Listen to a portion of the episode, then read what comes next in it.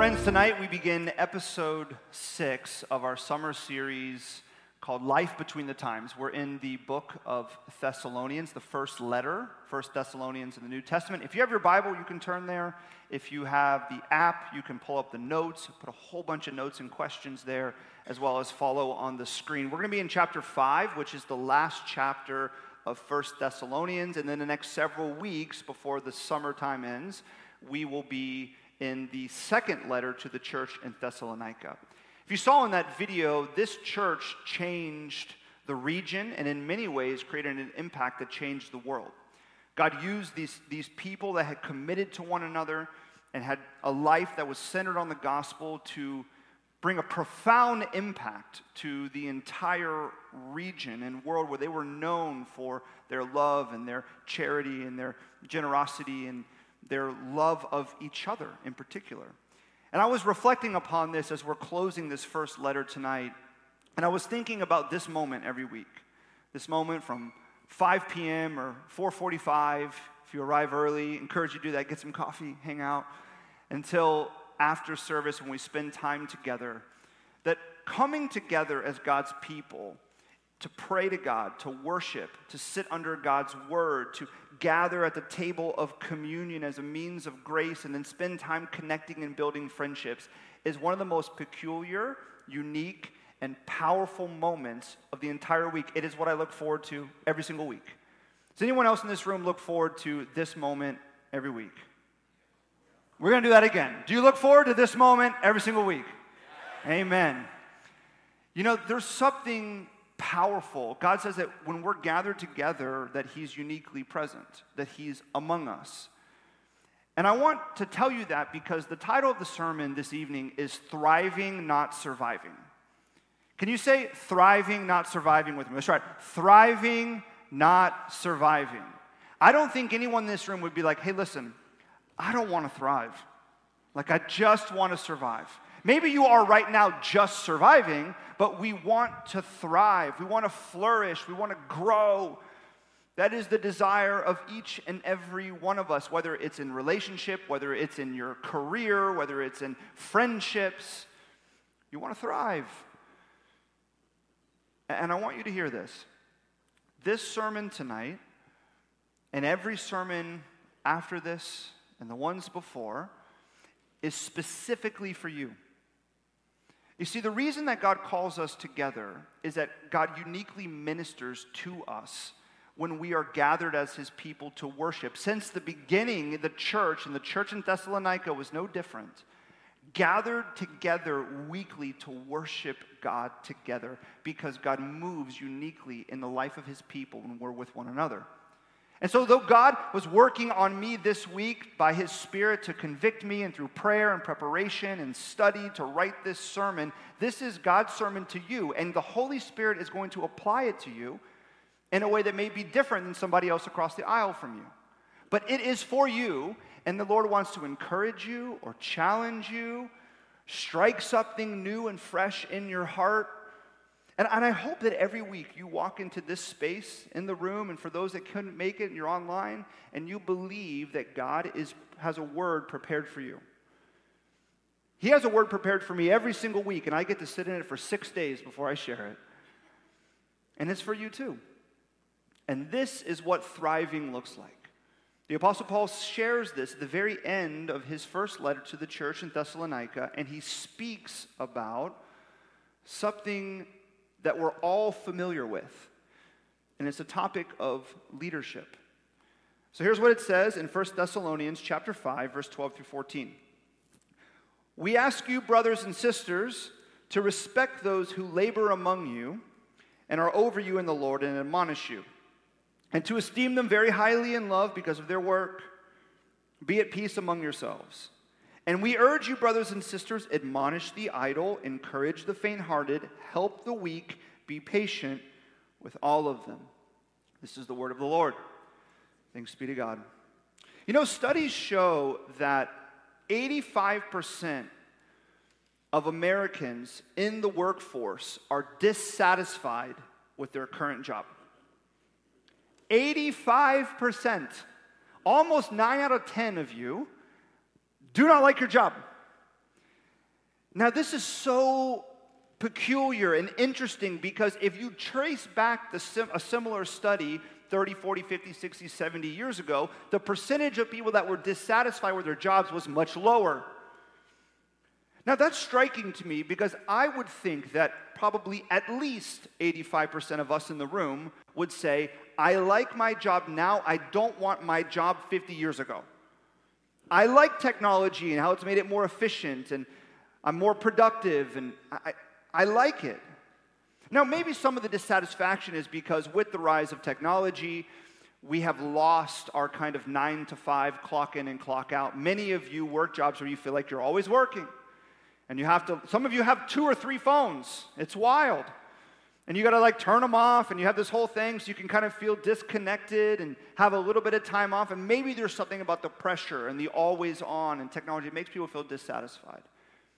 But still, I don't think many of us would change our current jobs and our job situation and circumstances now for 50, 60, 70 years ago.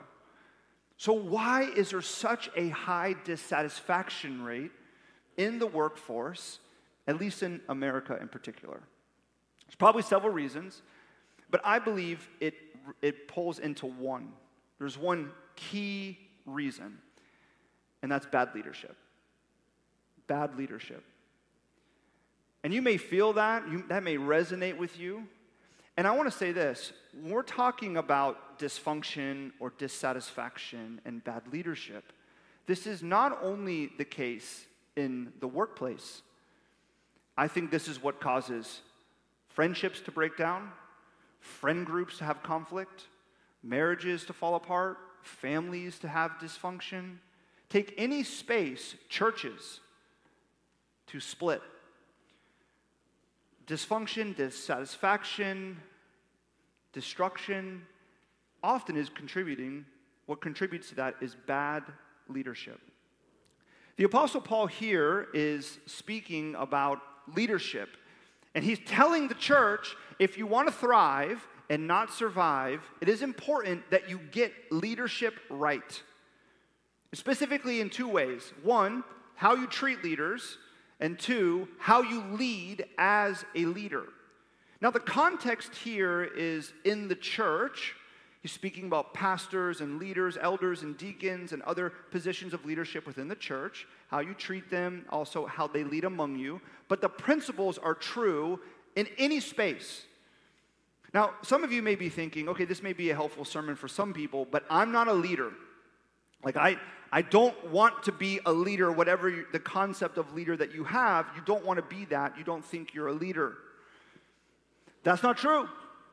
Every single one of you in this room is a leader. You are a leader. Here's how I know that because God has given you unique talents, gifts, opportunities. He has a purpose and a calling for you. You have relationships that you're to care for and steward. You have a career that you're to care for and steward. You have all of these things that God has brought into your life that all involve people and He's called you to steward those things well. The gifts you have, the people in your life, you're called to be a leader. Now, leadership is diverse. It doesn't always look the same. When, I, when we say leader, oftentimes you think about someone who has authority over a group of people. But leadership isn't a title, it's a behavior. Leadership isn't a title, it's a behavior that you adopt.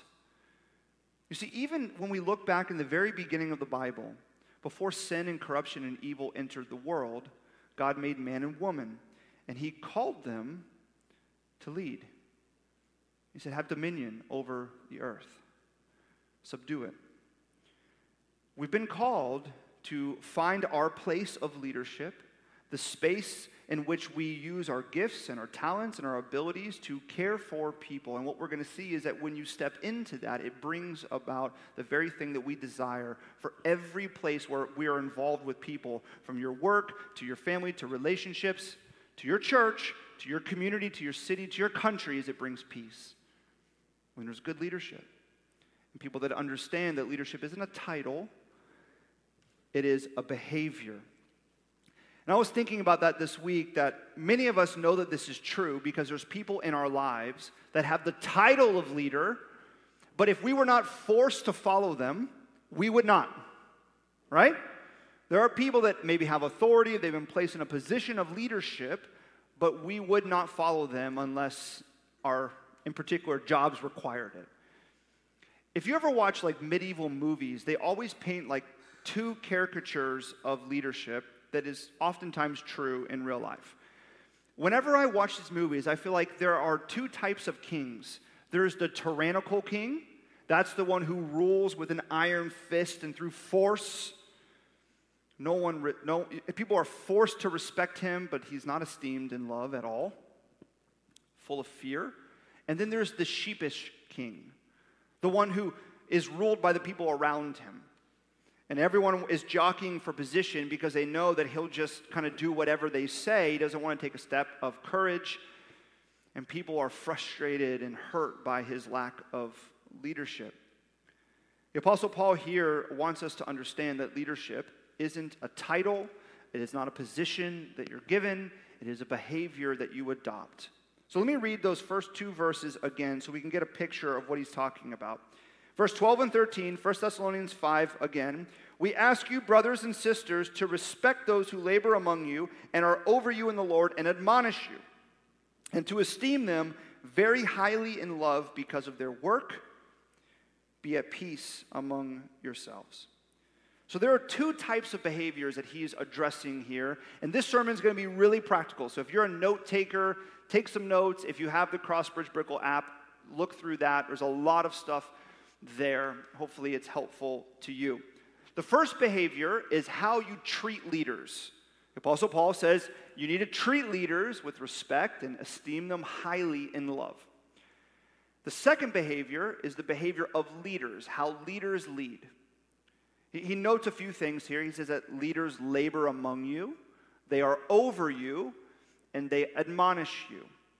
Now, I want to deal with the second one first, which is how leaders lead, because if the second one is done within a community, within a space, within any place where people are involved, if there's good leadership and the leaders are leading rightly, the first behavior follows respect and esteem and love. So the Apostle Paul says that there are three elements that are in an intentional order about leaders. First, they serve. Second, they guide. And third, they give targeted care. This is what we see in the text. So let's start with the very first one. Here's the very first one. Remember that the order is intentional and it matters. Leaders serve. So this includes you because we are all leaders. And God will reveal the place in which you're called to lead. Leaders serve. He says that they labor among you. Now, what that means is that for you to be a good leader, you have to be among the people. You have to labor among them. If you are not among the people that you lead, if you're not connected to the people that you lead, if you do not labor and serve alongside of them, then you have no right to lead them. Leaders labor among the people. You are not qualified to lead unless you labor among them. Jesus says this in Luke 22 26. The leader is one who serves. In the church, we use a term oftentimes which is servant leadership. Servant leadership. And that's why we put servant first. It's not leadership service, it's servant leadership because the leader is the one who serves. It is the one that is among you, that serves among you, that is qualified because you know the people and you labor among the people. It's not a title, it's a behavior. The core element, the very basic element of a leader is someone who sacrifices and serves the people. Leader is the one who serves. There's a, a saying I've heard before and I love it. I think it's, it's catchy and it's spot on, which is this If you are too big to serve, you are too small to lead. If you're too big to serve, you're too small to lead. A leader serves. Secondly, a leader guides. It says here that the leader is over you, which means that a leader, a good leader, recognizes that there is going to need to be a place in which they take authority. There need to be intentional. They, need, they understand that this, there's a weight and a responsibility that comes with leading. And they need to care for it well. And so they take initiative. Good leaders know this that somebody has to say, let's do this, let's go there, let's think this, let's try this. Good leaders take initiative, they guide, they cast vision, they mobilize, they move forward. And there's a guiding principle, I think, if you look throughout Scripture of good leadership, what it looks like and what guides them when they take responsibility for a community, for a family, in a relationship, in church, in work, wherever it is, there is a guiding principle that they hold to because they, they steward authority very carefully. They are over you, leading, but they're very delicate with it because they understand what the Apostle Peter says that every good and perfect gift comes down from the Father. That God has given every good and perfect gift, which means every good and perfect gift that you have, every talent, your opportunities, your intellect, your ability, whatever it may be, every gift has been given to you by God. And not only that, but every person in your life has been given to you as a gift. That means that your workplace and the people there are gifts that God has given to you to care for. Your family, your friendship, your city, your church, your community, organizations that you're involved in, these are gifts given to you. We are people who are to esteem and to recognize and to elevate the dignity of God in people. And so we care for people well. We understand that God has given us opportunities to lead with the very people around us. So we're not looking as good leaders for a status symbol or for power. We're looking to care for the good gifts around us, to use authority delicately and to be wise and careful, to understand that being placed in a position of leadership in any space is a privilege to be handled very delicately. So, leaders guide. They take that initiative, they say let's, and they're very careful with people. Which goes to the third aspect of leaders. The third element is that they give targeted care. And this is so important. It says that leaders admonish you. That's the word that the Apostle Paul uses. They admonish you. Now, the word admonish, even in the Greek, can mean multiple things. It can mean to encourage, it can mean to caution, it can mean to enjoin yourself, it can mean to rebuke, it can mean to advise. So, what does Paul mean here when he says that leaders admonish? Well, we don't have to guess because verse 14 is Paul's refining and defining of what admonish means. Here's what he says in verse 14. And we urge you, brothers and sisters, admonish the idle encourage the faint hearted, help the weak, be patient with them all. There's four things that are attributed to admonishing. And I, I gave them fun titles, okay? I like fun titles. So here's what good leaders are. First, good leaders are cheerleaders. That's when he says that we admonish the idle. See, good leaders see people that are stuck, that don't know which way to go, they don't know where to walk. They are lacking vision. They have no clarity. They're idle. They're stuck in their spot. They see them and they understand that we, as the people of God, are called to run the race of faith.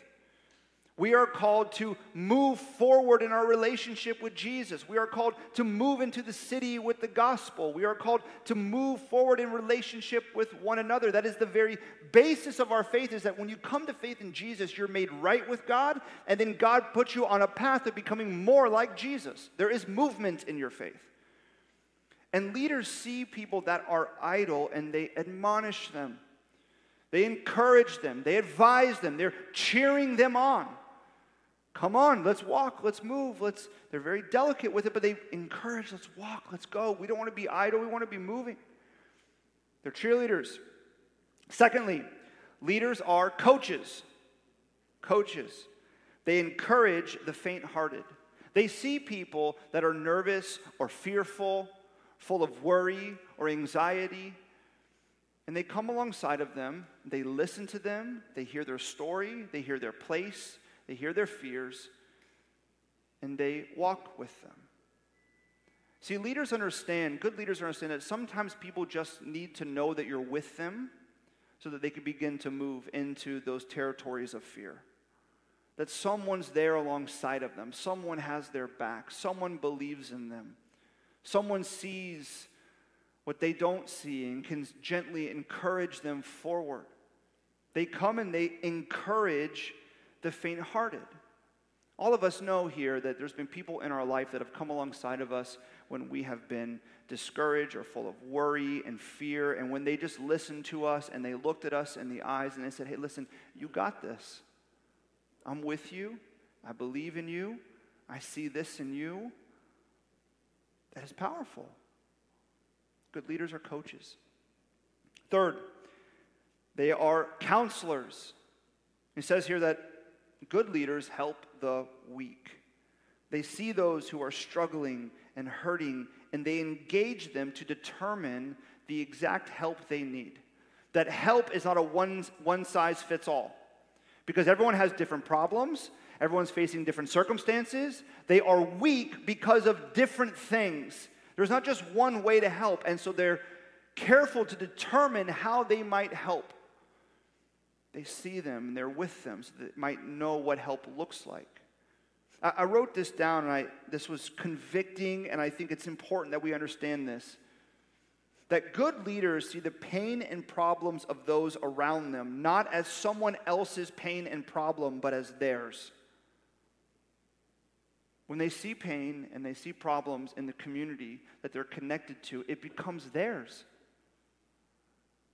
You know, a good friend of mine who's been a member here in the church, uh, Wade Cusack, he said many, many years ago that one of the things that he would love for the church to understand, he works in Central Asia for religious freedom, and he helps to get impr- imprisoned uh, pastors out of jail.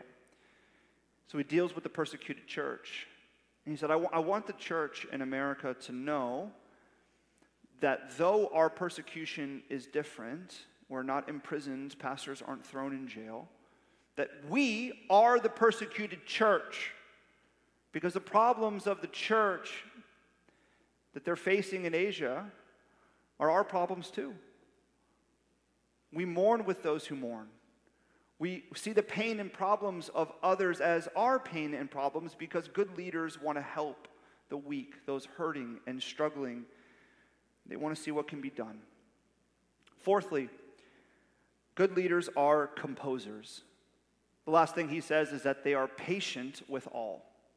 They are patient with all. They understand that everyone is walking a different pace. They are in a different place. They're facing different things in their life that is affecting their movement.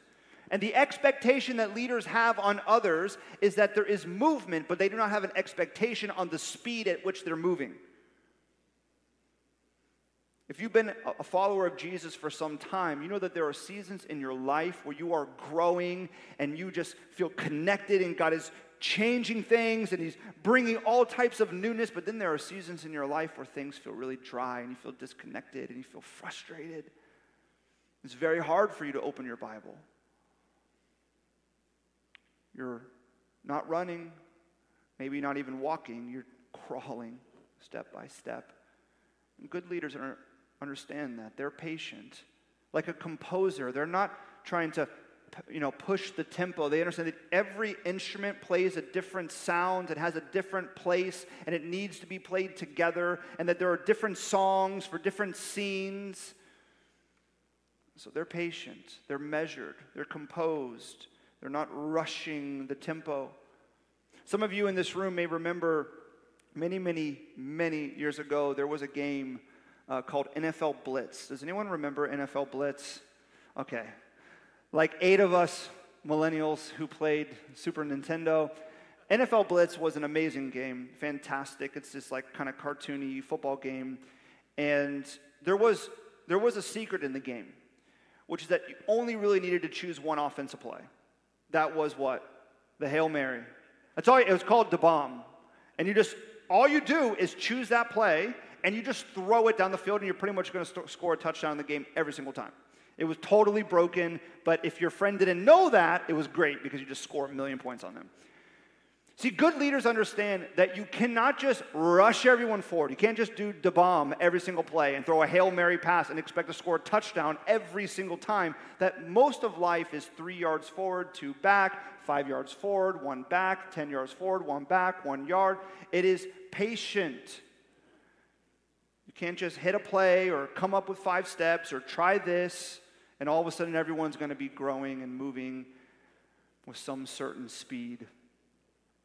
And some of us, when we're idle, when we're weak and hurting, when we're nervous and full of fear, it takes longer to be encouraged, to be admonished, to be walked with out of those things. And good leaders are patient. They're composers. They don't rush. They're not seduced by our microwave instant gratification culture. So here he says these three things leaders serve, they guide, and they give targeted care. They're coaches, cheerleaders, counselors, and composers. Now, all of us know leaders that lead, they have authority, but they don't serve. And we know how that makes us feel.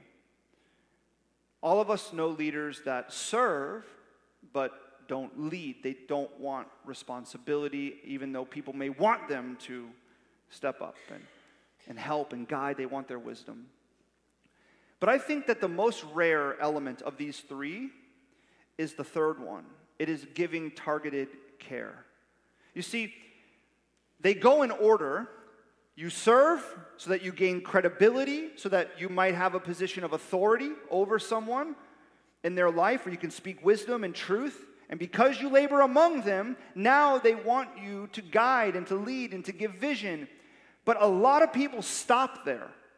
A lot of leadership stops there. It's I labor and serve among the people, and then I have a position of leadership and I lead, but they don't see people to give targeted care. See, here's what good leaders do they not only labor and serve among the people, they get to know the people so they see the needs of the people. So when they're put in a position of leadership, in a work, in work, in church, in a family, in a relationship, in whatever space you want to place this, they now know the needs. They have the respect in order to lead and give guidance and care, and they give targeted help to where people are at in their time of need. And when this happens, friends, a community thrives, a family thrives, a relationship thrives, a city thrives.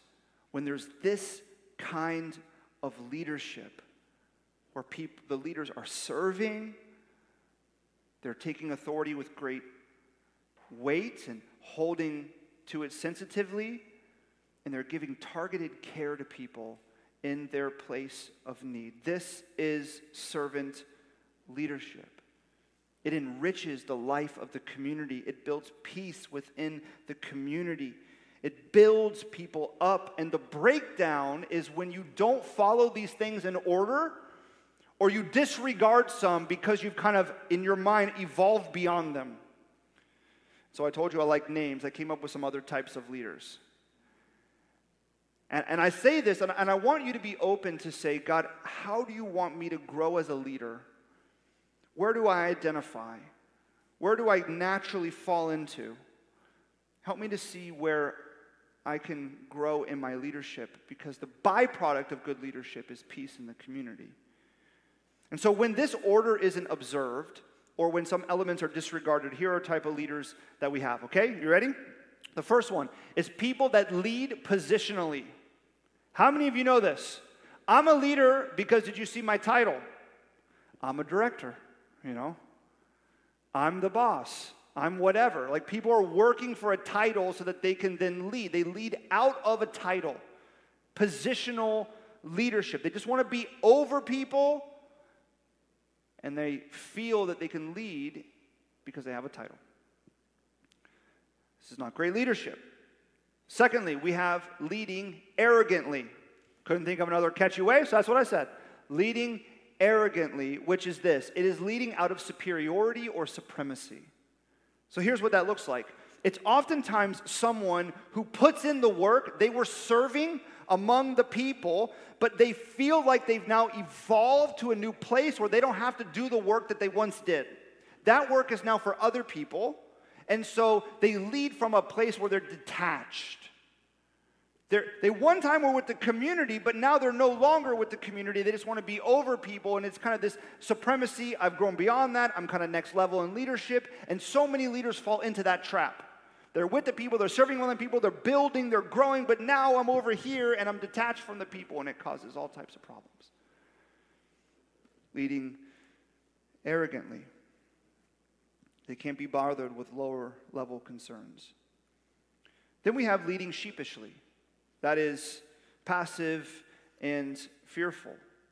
It's people that don't want to assert authority. They're maybe consumed by needing to be a people pleaser and they never want to say anything or, or challenge anything that may kind of stir someone. They've been given leadership and they or they know that they're meant to step up. They see a need, they have a conviction like I should step up, I should assert, I should take initiative. But they throw it off. They don't want it. They don't want a guide. And sheepish. Then lastly is leading blindly. Now this this one was I was thinking about this is so interesting. I think so many of us fall into this trap. This is someone who is focused on the mission and objective in whatever community they're a part of. They have a vision, they have a mission that they feel called to, they serve among the people, they may be connected to the community. They sacrifice even for the people. They take their authority and they lead well, but they miss the last element, which I think is the most rare. They don't give targeted care because they don't really see the needs. They're so consumed with the mission and vision that they miss the people. And so they don't see the needs and they don't have the ability then even to be a coach or a cheerleader or a composer of patients or a counselor. It's leading blindly where you just miss the people that you've been called to care for. Now, I think this is what was fascinating to me when I was thinking about all these titles and types of leadership is I don't think a single one of us in this room would say, I really want to be a positional leader. Like, or none of you would say, hey, I, re- I like the idea of being an arrogant leader. That sounds really great to me. Or I want to be sheepish. Or I really, what I really want is I want to lead blind. Like, I just, I really, that excites me. None of us would say that, right? All of us want to be good leaders. We want to care for people well. In whatever place that is, we want to be good leaders, and yet every single one of us knows these type of leaders. We have experienced them. We are them. Because this is what we naturally fall into. We naturally fall into one of these, or maybe more that I'm missing. And the problem is, when there's bad leadership, it destroys peace. It creates dysfunction, dissatisfaction. And I guarantee you that you can probably attribute a big chunk of your dissatisfaction if you're in that statistic you're not you're one of those 85% that's dissatisfied with your current job i guarantee you that bad leadership is a key part of that. That's destroyed peace in work. There's dissatisfaction or dysfunction in a relationship and in a family in a community I guarantee you there's bad leadership. Because the byproduct that the Apostle Paul says of good leadership is that there will be peace among you. See, what this means is that servant leadership makes peace possible. The thing that we want more than anything in all the relationships and communities that we're a part of is peace. And that's why I wanted to focus on the second behavior of how leaders lead. Because if people would understand that as a leader, and whatever that looks like for me, because it's unique for each of us, that I'm called to serve, I'm called to guide when called, and I'm called to give targeted care. That if we led like that, then the result would be the first behavior. It would help to form a community where there's respect, and where people are highly esteemed in love, building apart, building peace. That when people walk into that community where there's good leadership and there's respect and there's esteem and love, that people would feel at peace because there is peace. That's what we want. The Apostle Paul tells us exactly what that looks like through leadership. And I want to say this.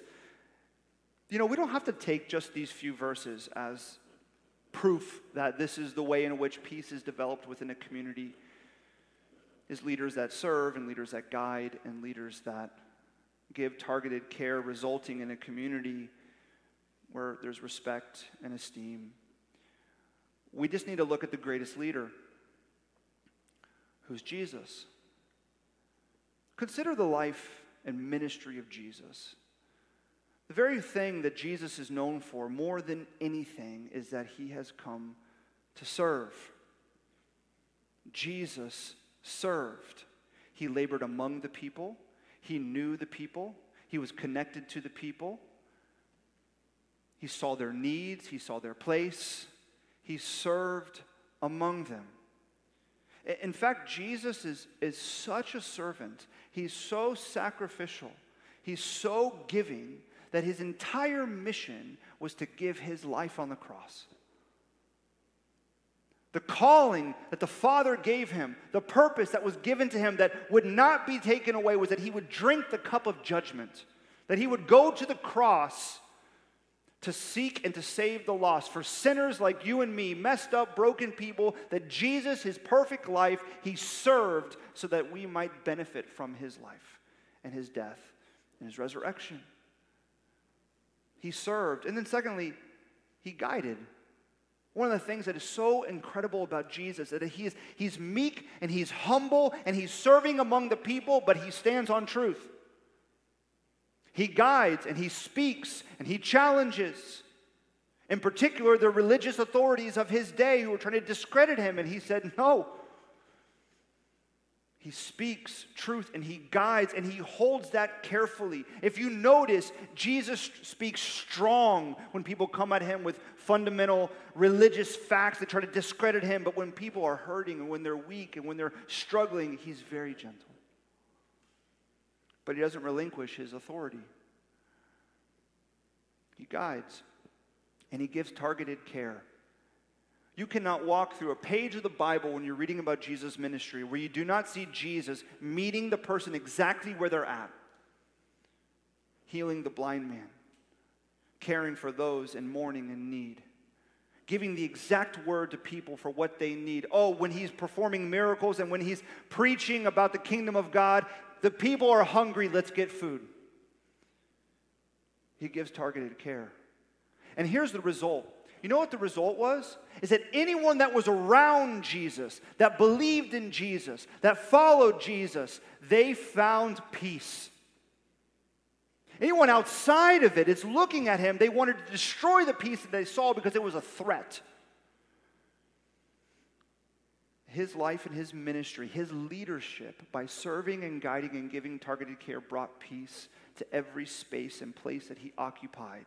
And not only that, by belief in Jesus as Savior who served you by going to the cross for your sin, and Jesus who speaks truth to guide your life as we sit under God's word and walk under Jesus' words and the Holy Spirit, who Jesus promised is given to you to give targeted care to your life. When you see Jesus as Savior, we follow Jesus as Lord. And when the Holy Spirit is your helper and your guide, guess what the result is in your life?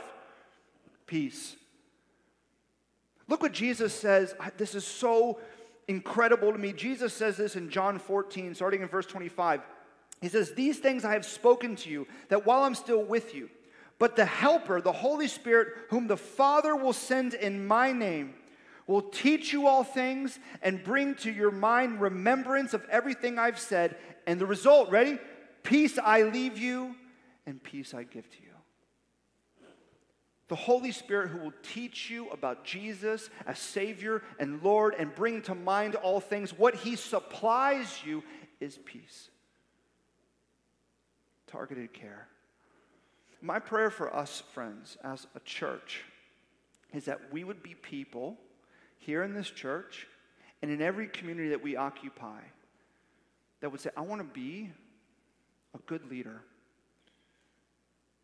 I, I want to serve and I want to guide where called, and, and I, I want to give targeted care to people because I see their needs. And, and what motivates me is not that I want to grow in, in acclaim or I want to advance my position or I want respect and esteem. It's that I want to bring peace to the community because Jesus had brought peace to me. And I want to be a peacemaker.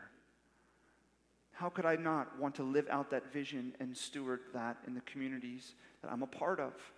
Because that's the result.